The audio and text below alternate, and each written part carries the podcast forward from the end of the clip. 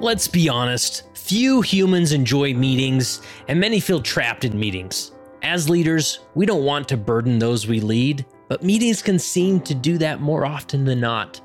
We wanted to address the pain of meetings through the Meetings with Saints library. Here we have 15 plus presentations dedicated to improving the meetings we run.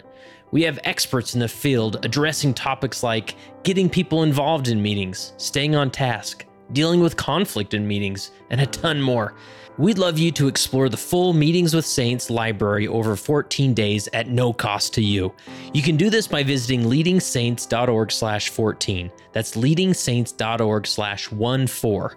We'll also give you access to all of our virtual libraries that educate about other leadership topics. It's really good stuff. So visit leadingsaints.org slash 14 or click the link in the show notes.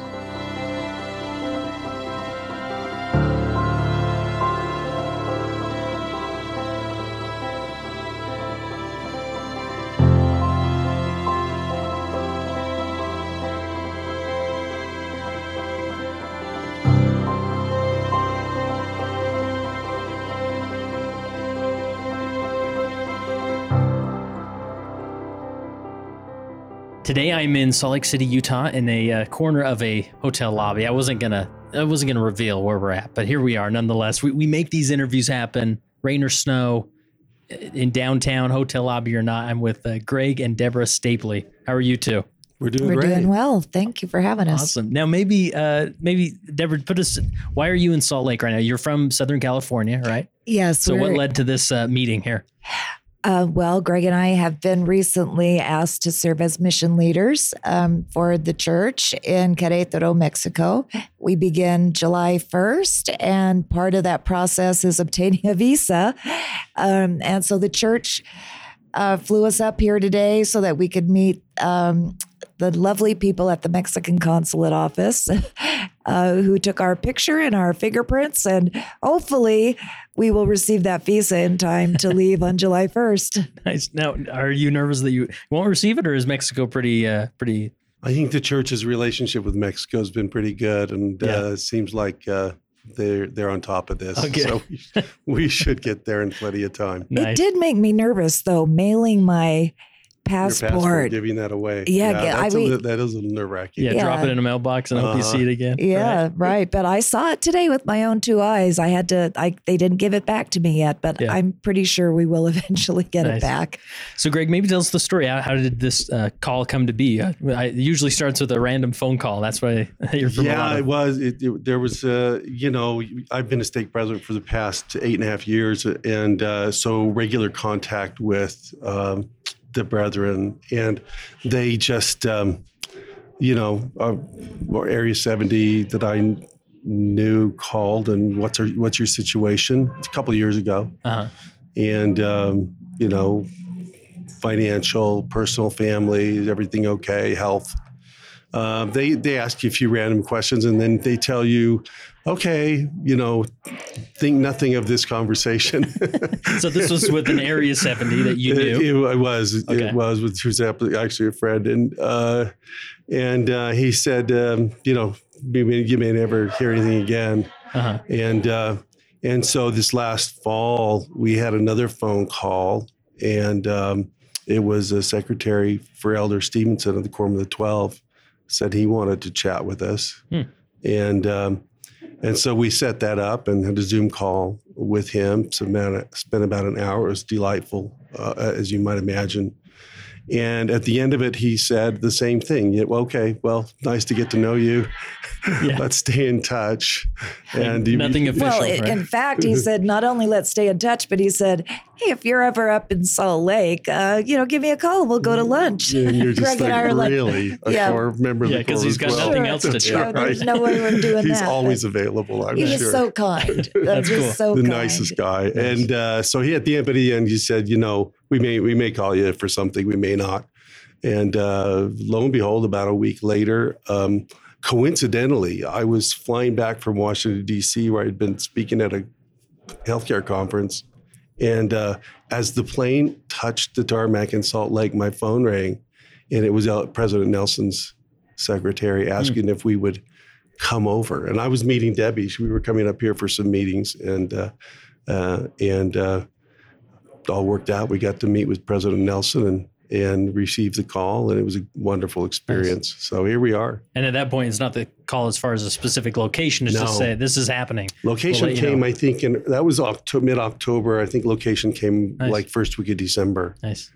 And uh, where did you serve as a young missionary? I was I served in southern Spain in the Oh, Spain nice. Seville Mission. so were you hoping for a Spanish speaking assignment, Well, or we knew that we knew Oh, that they- this, they the Spain you. missions were not open Oh, this okay. time. I see. The, the mission leaders in those missions uh, have some time left to go. So, but Querétaro, Mexico, uh, we which we had never heard of, is a when you look at it and study it, it's so uh, the Spanish influence is very heavy wow? and it's all Spanish colonial architecture in some of these older towns, and it just seems like a perfect. We've just got the immediate feeling that this was the perfect calling for Mhm. Greg and Deborah Stapley. Nice.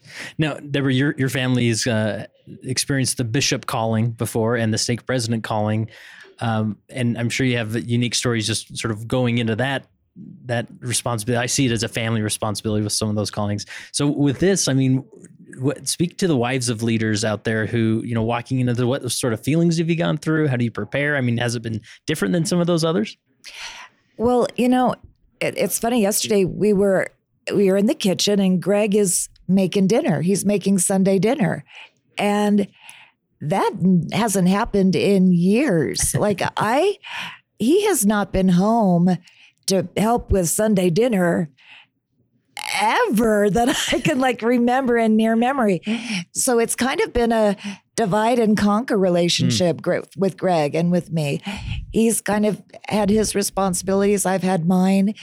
Um, but we very rarely had any assignment that we've been able to work on together. Hmm. And so this is really an exciting opportunity for us now to be able to be companions and um, serve really arm in arm, shoulder to shoulder, and work on something so important together. Um, I mean, still, we we we're still sort of in divide and conquer mode because there's still so many things to do to get ready to go. Like he has his list, I have my list. We're still sort of conquering things, Yeah. you know. But as I think as soon as we get to Querétaro and we are we are really fully engaged every minute in um, preparing for the zone conferences, welcoming new missionaries, what stake conferences, all the things that you do as as mission leaders.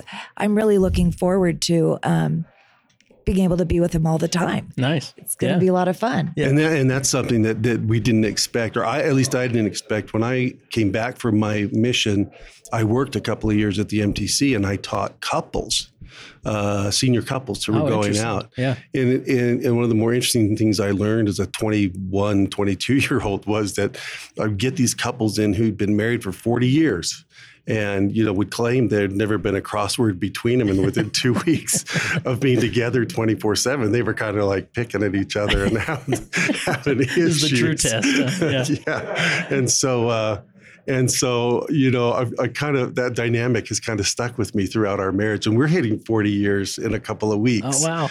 Wow. Um, and so, uh, we ha- haven't we haven't experienced any of that as Yeah. we've dug in together and uh, started started working toward this mission. Yeah.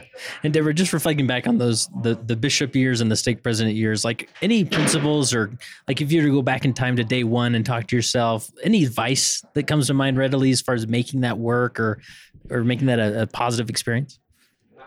I, you know what? It never was a negative experience for me. And I, I wonder if maybe sometimes it's because I grew up with a dad who was always a bishop or a stake president too. So it was normal.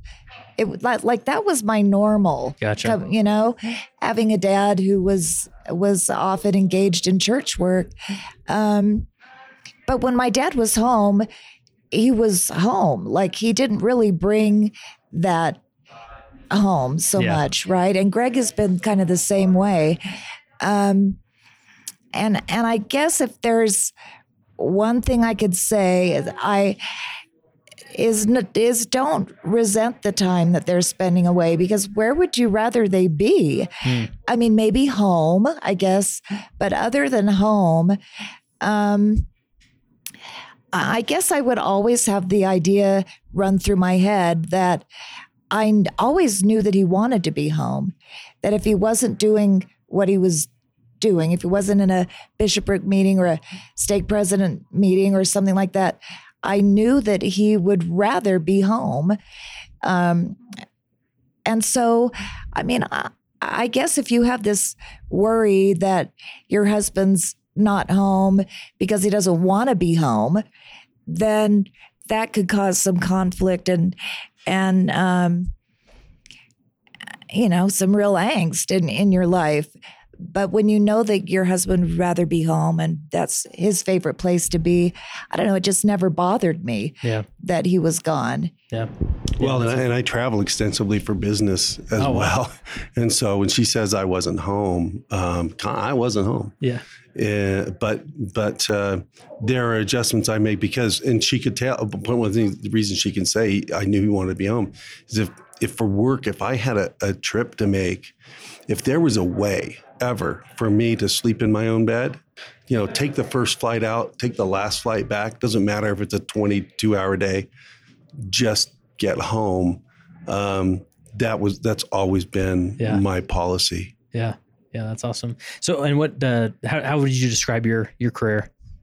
Um, I started as a as a lawyer with a large law firm in Phoenix, Arizona, my hometown, and uh, was a partner there. Um, eventually went in house with a client, um, and then in about '99 started uh, with some partners uh, a really good little healthcare company that's done very very well. Uh, went public in 2007. That was an experience. Um, and uh, and in 2014 took I, I started as a real estate lawyer so i kind of came full circle and in 2014 we took all the real estate we'd accumulated in this growing healthcare company and spun it out into a, a public real estate investment trust Nice. uh, so CareTrust is is my company i've just uh, handed over the reins as ceo a couple of months ago Oh, to wow. my successor still on the board chairman of the board but um, They know you won't be around. uh, they know I'm not going to be around for a while, but it's great company, and I've had great leadership, business leadership experiences there as well. Nice, nice. And uh, did, so, did I assume your release as stake president came because of this mission call? Indeed, yeah. Uh, so, how long did you serve as a stake president? Uh, eight and a half years. Oh, okay, so you're about time, anyways. It was about yeah. It was going to be it was going to Okay. be nine, and so And did you go right from bishop to stake president? no. Oh, okay. So you had a how many years difference did you say? Uh, let's see. I had about seven or eight years in between where Yeah. I served on councils and spent. Interestingly, you know, talk about the Lord preparing you. We have a Spanish ward in our stake, and I was the high council advisor to that ward for about three years. So I was in it every day. M- Hmm. You know, worked on my Spanish has come back to a large degree Oh, good. because of that experience, and it's prepared me a, a little bit Yeah. for this. Yeah. And um, you know, we we talked before we hit record about this dynamic of some. You know, you have a heavy leadership career, and it's maybe tempting to let those, you know, business uh, leadership principles spill over into spiritual leadership. But sometimes that doesn't work. Other times it may. But uh, what what comes to mind when you think about that dy- that dynamic? Well, I, you know, I, I, I always remember, and I, I don't have no word, can't give you the exact quote, but President Benson said something to the effect that, uh, you know, you business guys don't think you can run your church call in the same way you run your business. Yeah. It's not the same, and the objectives are not the same. And um, that gets really tough when you're in a business leadership role and you're working really hard, and the phone rings, and you're switch, you're toggling between the business and the stake president or the bishop or the whatever five, six, ten times a day, literally. Hmm. Um, uh, in in business, we had some very clear objectives uh, that had to do with you know serving the best interests of shareholders, making sure our employees were taken care of, and um, advancing you know the goals and objectives of the business uh, in a pretty um, aggressive way. Hmm. In church, um, there's a different dynamic. Uh, it's about people, and the minute you think it's about the programs, Hmm. uh, you you are off track. Uh, the programs are a means to an end. The people are the end, and helping them come unto Christ and make sure that uh, they're they're strengthened, they grow. And so you take people that you wouldn't hire in your business and you put them into leadership roles and you work and you mentor and you're patient and you you you exercise a lot more patience in in a church calling than I would in Yeah. a business role. Yeah, yeah. And what did that patience look like as far as because obviously in the business world you're maybe delegating or assigning and and there's some uh, accountability there. That's the tough part in the church context is, is this concept of accountability or follow through and whatnot. Sometimes it's hard to do it in the same way in the church context because man, this is a volunteer person. You know, they're not getting paid for this, and you know, this is really all we got in this geographic area. But any as far as like accountability or delegation that comes to mind uh, in the in the church context. Well, the church systems and the training that you get as a church leader is very good in terms of follow up and accountability and Mhm. seeing that things get done and having those systems in place um, in both business and church. You know, really helps. Have your system, make sure it works, um, and and then and then execute on it. You, you are executing, and and honestly, you know, even in church, I, I'm kind of a pusher, and Mm. and I would push, but i- i- in business, a lot was about the outcome. In church, the Lord takes care of the outcome, Mm. um, and and it's really about helping that person to learn and grow and and maybe get ready for their next role, uh, or just solve whatever challenges in front of them. Just mature spiritually, and if and if you get that, but the outcome's not that awesome, um, that's when you just kind of say, yeah, but the Lord's in charge and everything will be fine. Yeah. And it will be. Um, you don't get that luxury in business, but in church, Yeah. the Lord's in charge. So you say you're a pusher. Like, does an experience come to mind where you? I'm sure you weren't making people cry in your office, like pushing too hard. But like, what, what did that that characteristic look like? No, I hope I was a I hope I was a kind and benevolent Sure. dictator in the office. I'm very collaborative, and I did carry that over into the church Uh-huh. thing. I'm I I really think listening is important, and people not just because people will have information that you need, Mhm. but but because they need to know that they've been heard, and and I think it's foolish for a business leader, for example, to to go out and work really hard to hire the best people they can hire and then not listen to them and not give them the latitude and the trust and things that that they need to do their job. So I probably did carry a lot of that over into the church calling. Um, very listening, very, very collaborative. Um, I really like the counseling model that the that the brethren have taught over and over and over uh, to sit in councils and um, and and make sure everybody's heard.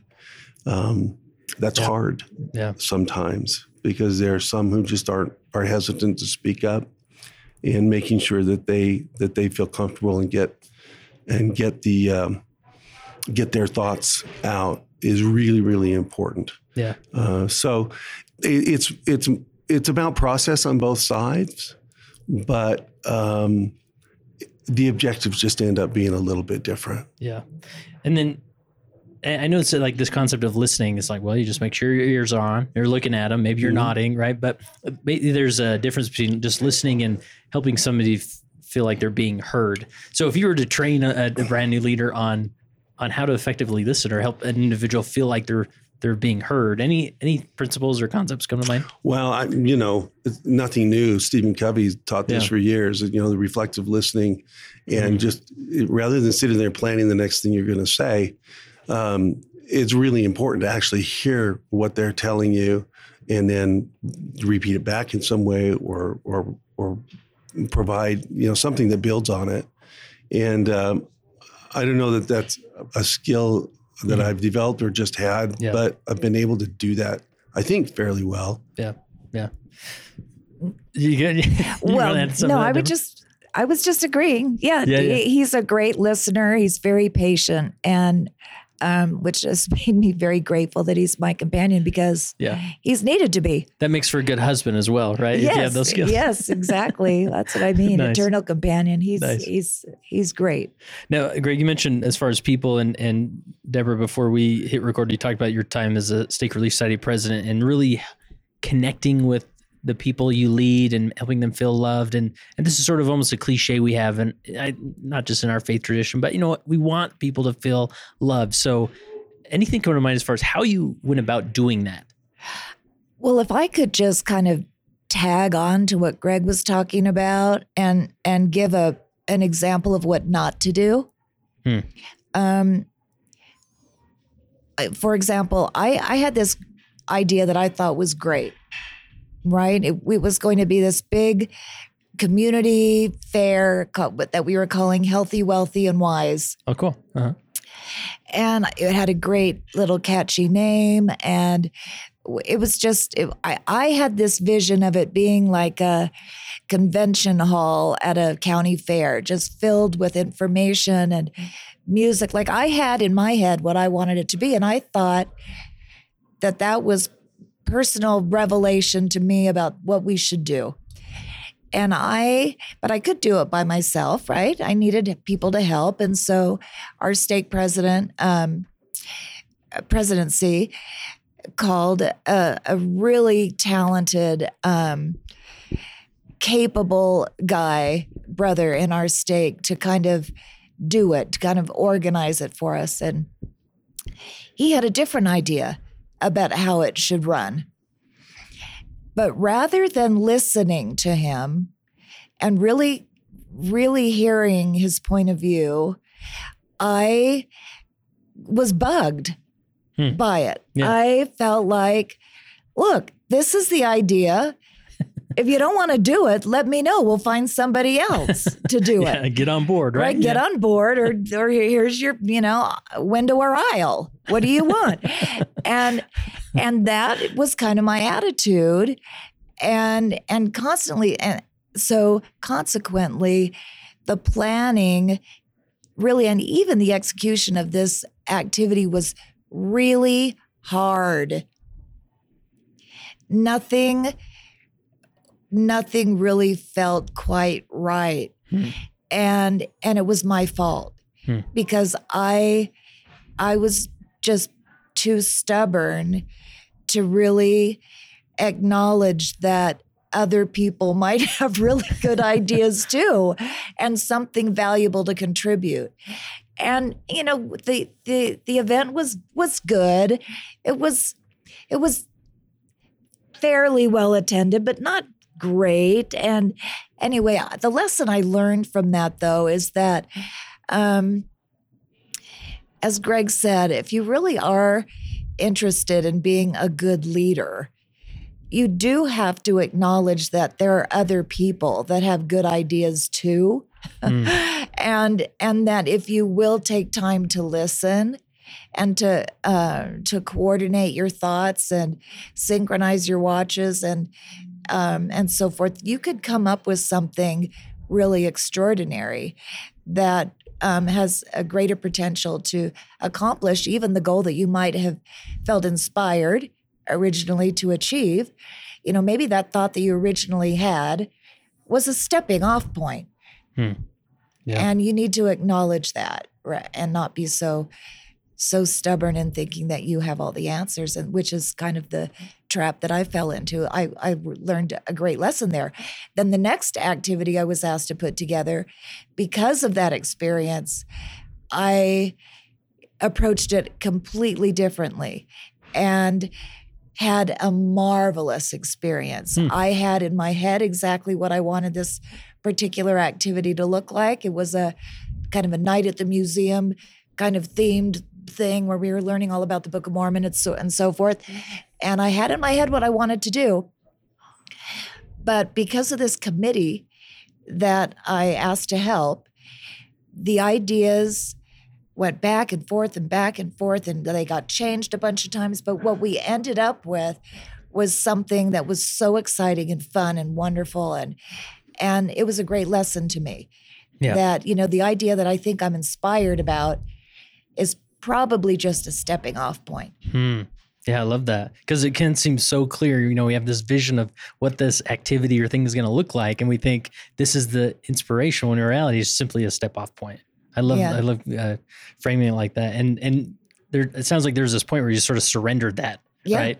And just saying we're going to make, we're going to hear everybody's perspective. Yeah. And, oh, and it felt forward. so good to be Yeah, able to do that because it's not my personality. Yeah. I am like, I am pretty stubborn about things sometimes. like, I get an idea. Stop laughing. I get an idea and I, I kind of want to see it Yeah. through, but but boy, it turned out so much better than my original idea. Yeah. And and it was a great lesson for me That's just cool. to listen. Yeah. And, and Greg, you mentioned as far as the, you know, there's this sort of uh, approaching leadership in, in the church with more focus on people and, and realizing that people are involved. And I'm sure you did that in your, your business side as well, Of but you're, you're much as a CEO, maybe in the executive level, you have hundreds and thousands of people that maybe you're not connecting with that way. But, um, and what, what principles come to mind as far as, you know, seeing people as people and connecting with them and how'd you go about that?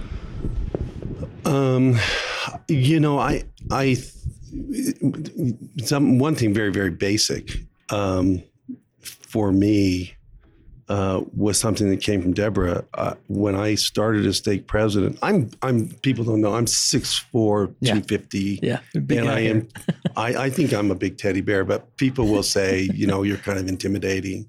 Um, and so, um, one of the things she told me right after I was called a stake president is, look, you know, you've got to, you've got to connect with people in a extra special way because a lot of them are just, you know, kind of worried Yeah, about you.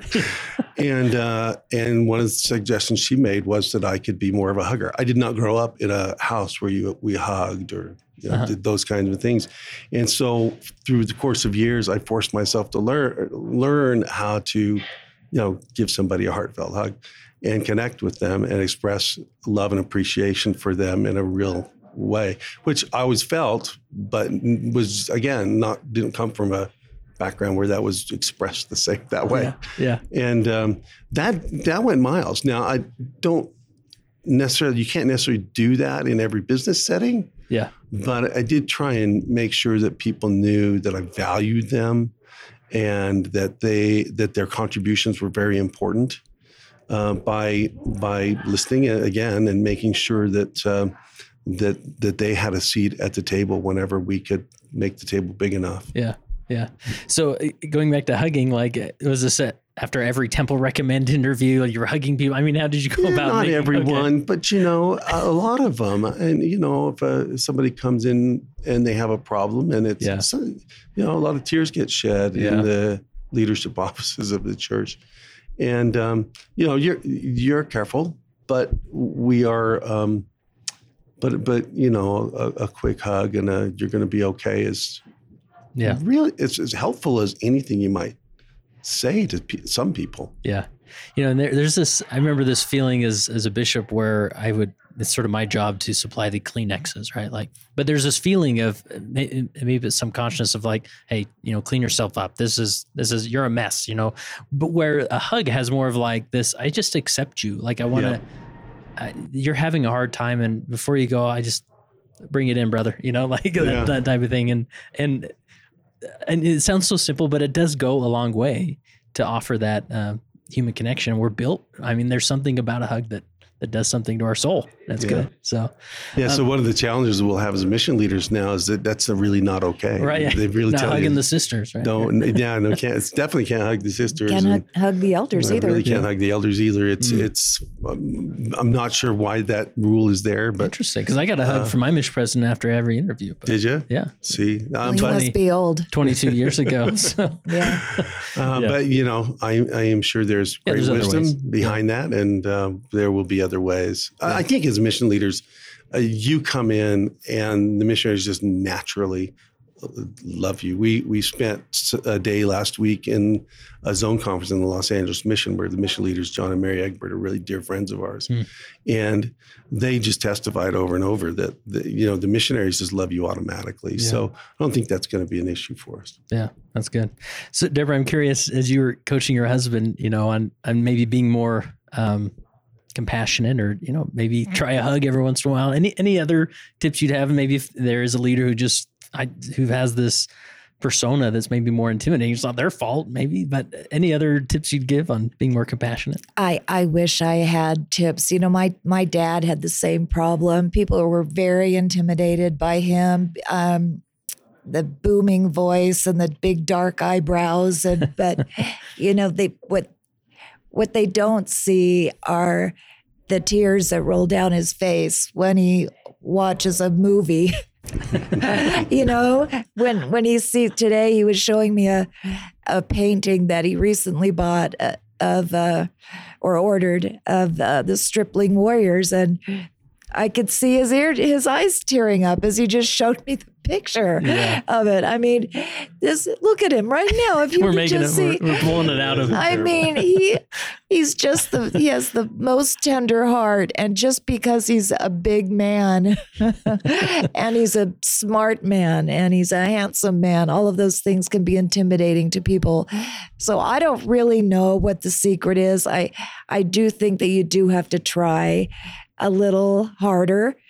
Uh, you have to make more of an effort, concerted effort, to be sure that people know that you're just a a normal guy, like like they are, that you have struggles too, and that we're all trying to do our best to, to return to Heavenly Father. And you know, life's not just perfect or or um, trouble free for anybody. That everybody has things to to work on and deal with and overcome, and including ourselves yeah um, I don't know. I think the more real you can be with people, the better. If you can, if you can share some of your difficulties from time to time, and people can see, oh, I guess he is normal. yeah You know, I think that's helpful. yeah You know, Yeah, people can see your vulnerabilities from time to time is is not not all bad. Yeah. So I'm just curious, like walking into this experience in, in a couple months here, I mean, do you try and hold back of putting together too much of a plan? Because maybe, you know, we sort of walk Yeah. in there sort of, I, I know exactly what this mission needs. We're going to do this program and that program, and I'm going to do this. And then you walk in there, maybe you're quickly humbled or the, the outgoing mission president will just smile as he waves like, yeah, good luck, Good buddy. luck. Right. But I mean, what's your approach to preparing for this or walking into this, this role? Well, we, we're definitely keep, your instincts are spot on. I, are, we're definitely keeping an open mind about this, and we're going through a tremendous amount of training right now. I mean, there's Yeah. an extraordinary amount of training materials that mission presidents, mission leaders um, uh, receive, uh, thankfully. Um, but one of the, one of the bits of counsel that we've had is that you know don't tear down fences before you know why they were put there Yeah, that's a great and principle. so and so we'll go in with an open mind and open eyes and and uh, we know that we've been called at this time with the skills background experience and things that we have to bring to the equation Mhm. and we'll apply those in time um, but i think i think for us initially getting the lay of the land is going to be really really important listening a lot uh, observing a lot and seeing how things really go. I think it's a great mission. We've just gotten access to all the statistics. They're doing super well. It looks like, and um, so yeah, we we're just hoping we don't mess things up. Right. Right yeah. at this point. yeah, that's awesome. Well, any other thought or principle that comes to mind that we want to make sure we cover before we wrap up, or Um, you know, one of the things that that uh, that came to mind while we were talking is is is has to do with problem solving, both in the business and the and the church setting. One of the things that I've learned is that there's a natural human instinct to oversolve problems uh, uh, and overshoot the mark. Um, you have a problem, uh, you know, whatever it might be, and it causes, you know, pain or heartache or difficulty. And the natural instinct is to plunk some kind of regulation or rule or, you know, fence in place in, in, in order to address it. So this can never happen again. Mm, yeah, And and the fact of the matter is that if you, if you don't really think it through, maybe this is just an isolated problem. It's the very you know maybe maybe very low probability of happening, and what you're really doing is you're putting handcuffs on all these other people that don't need them. And so, you know, from a leadership standpoint, I'm always careful not to overregulate. And I've done that in the business, and I've certainly done that in our stake. I mean, we lived through the COVID with everybody else. yeah, Um, and um, making sure that we were really thoughtful within the guidelines offered by the area presidency uh, and the in the Brethren in Salt Lake, um, um, but within also the context of our stake and the local keys that that I held, making sure that we didn't overshoot the mark was Yeah. really really important. I love that, and it brings to mind a story, an experience I had in the stake presidency. We were asked by, you know, the church will have this uh, Days of Forty Seven parade on Pioneer Day, right? And local stakes will create floats for these things. So we asked this one family to to create a float to sort of spearhead it. You're in charge of it right now, and they were their creativity just sort of went off off the charts, and and they put a together a remarkable float. The problem is, is they doubled the budget. That they blew it out of the water as far as what we gave them, you know. And so we came together to stake presidency, sort of talking. Well, you know, how do we address this? Do you want to talk with them? And I just said, hey, listen. Yeah, they did that. Maybe we don't ask them to do the next float, but I don't think any, we're going to be served by going to them and, and sort of reprimanding them or saying, "Do you see what you did here?" It's like, let's find the money, we'll cover it, and we'll move on. And they'll and we're just grateful they did a great float and they can go to bed knowing that, right? We could have Yeah. overshot that, Yeah. being And like, as leaders, we learned something, yeah, right? Yeah, exactly. We learned. Yeah, like Right. I We'll should have given some more time. expectations or Yep. directions or whatnot. But I love that that principle because it's so easy, especially from that business setting, Uh-huh. you know, to the church setting. Like, well, hey, this needs to be addressed, and they need to know, and then we overshoot it. you end up with Yeah. these huge bureaucracies that Yeah. really make it difficult for anybody to function, and it's it's it's counterproductive. So Awesome. be careful. Yeah. Well, I, I appreciate you taking the time to do this and making this work. Um, I even showed up on the wrong day at the wrong location, but hey, you, we we were you were so flexible and made this happen. Um, and I just wish you the best of of uh, faith and and uh, encouragement as you go out. And what a remarkable experience to Thank to you. serve in that part of the world. Thank you. Last question I have, and Greg, we'll start with you, and then Deborah, you can you can answer the same question in your own words. But as you reflect back on your years of being a leader and uh, being a leader in the church, how has being a leader helped you become a better follower of Jesus Christ? Uh, you know, as, as a leader, you get um, a very unique opportunity to glimpse inside the personal and private lives Hmm. of people who are struggling. Um, and um, you can't help if you're really paying attention. You can't help but grow in in personal compassion and understanding and patience for those who do. And and I've learned um, over the years to be far less judgmental. In fact, that that whole judge in Israel thing is the is the is the role that I always hated the worst, Mm. being a bishop and stake president. Um, to be far less judgmental and to just keep the thought in my heart that there, but for the grace of God, go I. And that could be my problem and my struggle. And these people need our, our love and compassion. And, and I think that that right there makes you a better follower of Jesus Christ because that's what he would do. Yeah. Yeah. Deborah, what comes to mind? I I thought of the same thing. Uh, it just when um, I've had these opportunities to be in a leadership position, um, I've had more more occasion to um, learn about people's struggles, what they're going through. Um, I and it has become just so clear to me that everybody has struggles. Everybody, people who you think have it all together, have every have everything. Everything's going great. They have no troubles at all. It's not true. Everybody um, has things to overcome, and that's why we're here. Like if if if you didn't have things to overcome, there'd be no point of really being here. Anyway, I, I feel like as I've come to better understand that that um, that everybody has difficulties and that we can help one another with our difficulties. It um, as we're patient and understanding and not judgmental, um, it's helped me to to understand that that God looks at me that same way too. Our Savior looks at all of us that way. Like he He understands what we're going through. He understands that we we all need to make progress and he forgives us when we when we try to do better, but we do have to kind of acknowledge that we're having some trouble and and we need to constantly return to him.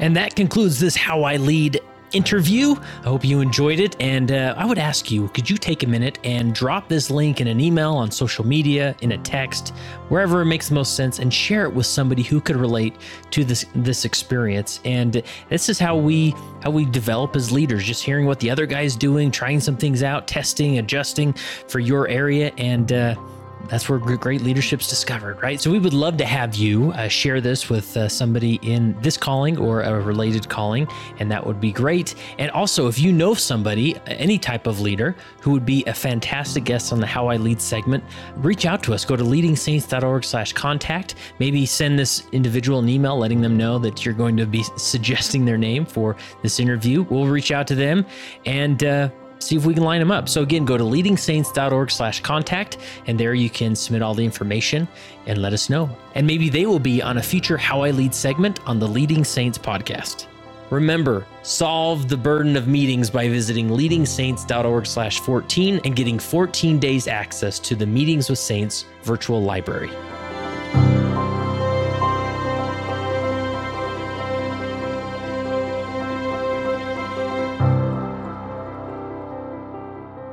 It came as a result of the position of leadership which was imposed upon us by the God of heaven who brought forth a restoration of the gospel of Jesus Christ.